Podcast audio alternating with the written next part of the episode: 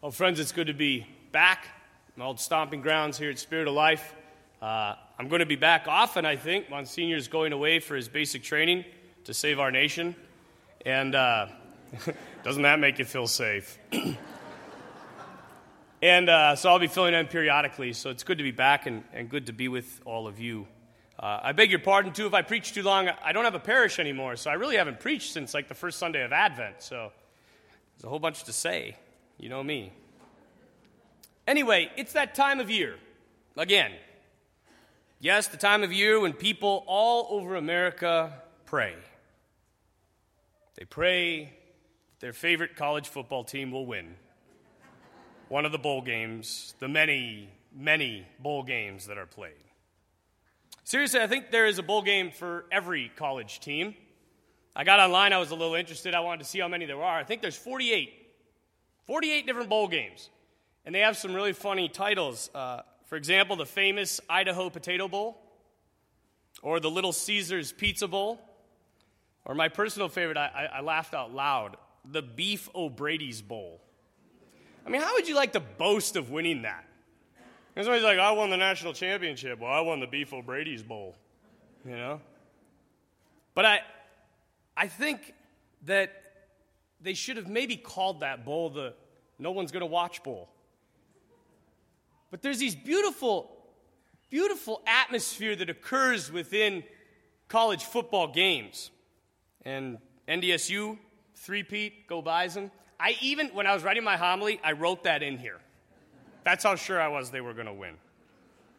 But in the end, I'm talking about the five major bowls. If any of you are college football fans, the five major bowls of the BCS. So it's the Orange Bowl, the Rose Bowl, the Sugar Bowl, the Fiesta Bowl, and the National Championship.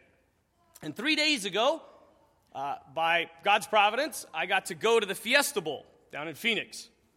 And uh, it was quite a relation, or quite, quite an experience. But I have a bit of a love hate relationship with football. And I felt it at that game. There's 64,000 people at that game. The love part is pretty easy. I love sports. I love to play them. I love the manifestation of power and agility of the human person. I love the big stadium. I love the beer and the food. There's all this, just there's a great atmosphere at these stadiums.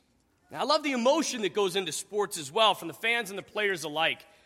And the hate part, I think, is pretty easy too, simply because I'm a priest Whenever I watch uh, football, for example, either college or professional, it's not uncommon to see thousands, if not tens of thousands, of people giving athletes not only admiration, but adoration,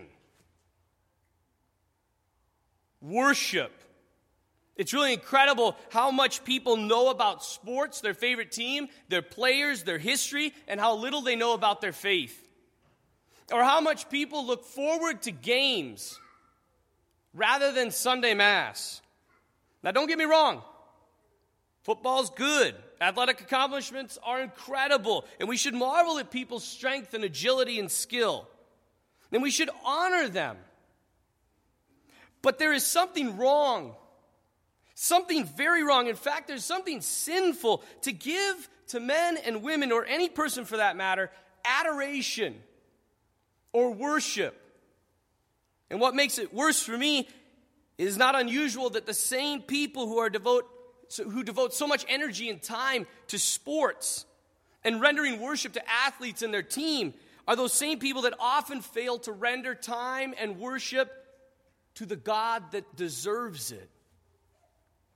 The idea of worship came to me for two reasons today. Number one, it's the Feast of the Epiphany, the feast on which these men from the East they come, they're pagans. they don't even know Jesus. They come to him and they bow down and worship before him. And second, because I saw what I would consider modern worship at the Fiesta Bowl with over 60,000 people crazy, going crazy, rendering worship to the God of sport. Maybe even worse is this coming Monday, Christians all over the nation will spend more time and energy getting excited about the national championship game than they will about Sunday Mass. So, worship's what's on my mind. What does it look like? I want to give you two examples, two different ones. The first one is the Magi from today's gospel. Okay? The first thing that we must understand about the Magi is they were intelligent men. I think there's this, this rift in modern faith that says in order to be Christian, you have to be stupid. The dumb people are the believers. They don't have reason for their belief. The people who are rational and stable, those are the atheists. They're the ones that know what the world's all about, the scientists. That somehow faith and reason, there's this break. When in the history of the church, all we have is intelligent men and women offering guidance and reasons to our faith. So the Magi, they were smart, they studied, they read, they questioned, and they found him. And when they encountered him, when they found him, three things happened. Three things, and I think these are the three keys to what worship looks like. And the first part of worship is desire. You got to want him. So, first, when they show up, what happens? Joy. It says they're overjoyed at seeing God. So, worship should bring you joy.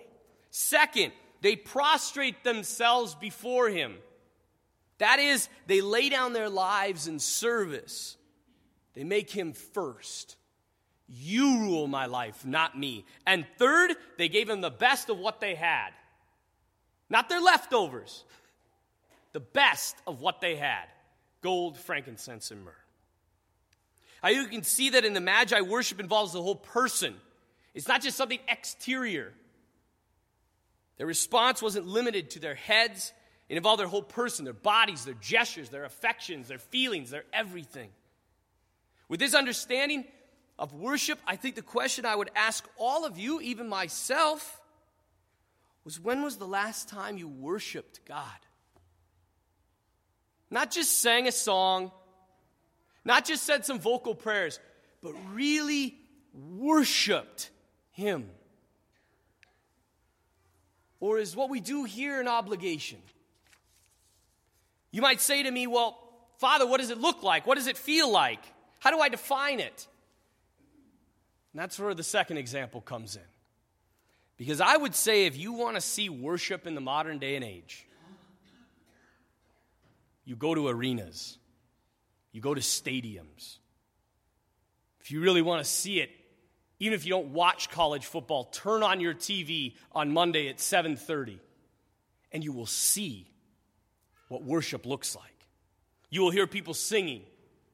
You will see people jumping up and down, bodily responses. You will see people laughing. You'll see people at the end of the game crying. And above all, you will sense an atmosphere and an attitude that you rarely sense in the church. Even if you don't like sports, I ask you just watch the beginning of the game. And for what? What's it all for? This football that's made of crystal. That's what they hold up for everybody to see, and everybody goes crazy. And for whom? For themselves. But those games, those big games, maybe even the Super Bowl, what do they do for us? Do they have any ultimate benefit for our life? Now, don't get me wrong. I want to be clear about something. I'm not advocating that next week you come with your faces painted, you know, and Jesus chants out in the parking lot and tailgating before Mass.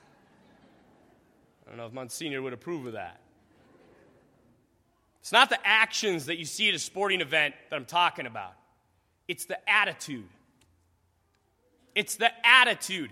When those stadium doors open, you're almost killed. And they're an hour early for the game. However, I will say this there is one connection I saw between the football game and Mass. When there's a blowout, when the excitement's over, people leave early.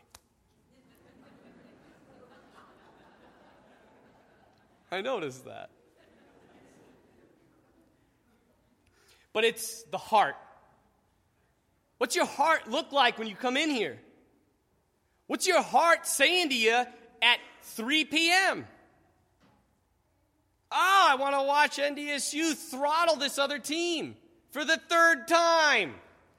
It's almost to the point where it's getting boring. Or does it say, gosh, you know, we should probably start getting ready for Mass so we're on time, maybe even an hour early? What goes on in your heart? In real worship, the heart and the emotions are involved. The whole person is. Are you, right now, are you involved? Is there a fire in your heart for about what's to happen right here? Because this is bigger than any national championship will ever be. And this has more ultimate benefit for your life than any sporting event will ever have.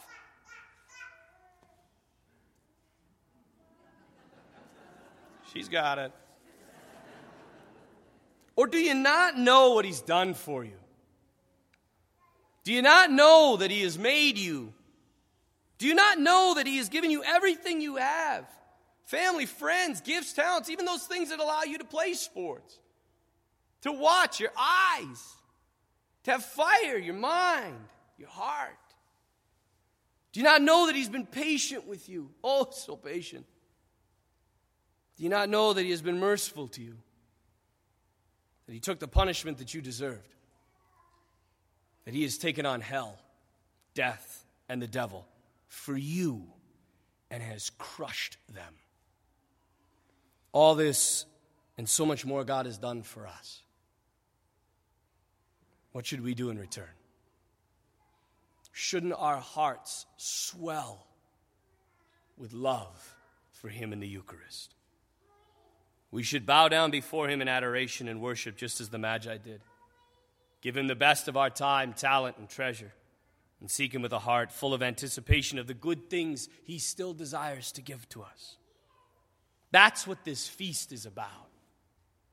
Worship anything else in this world, and you will be left empty.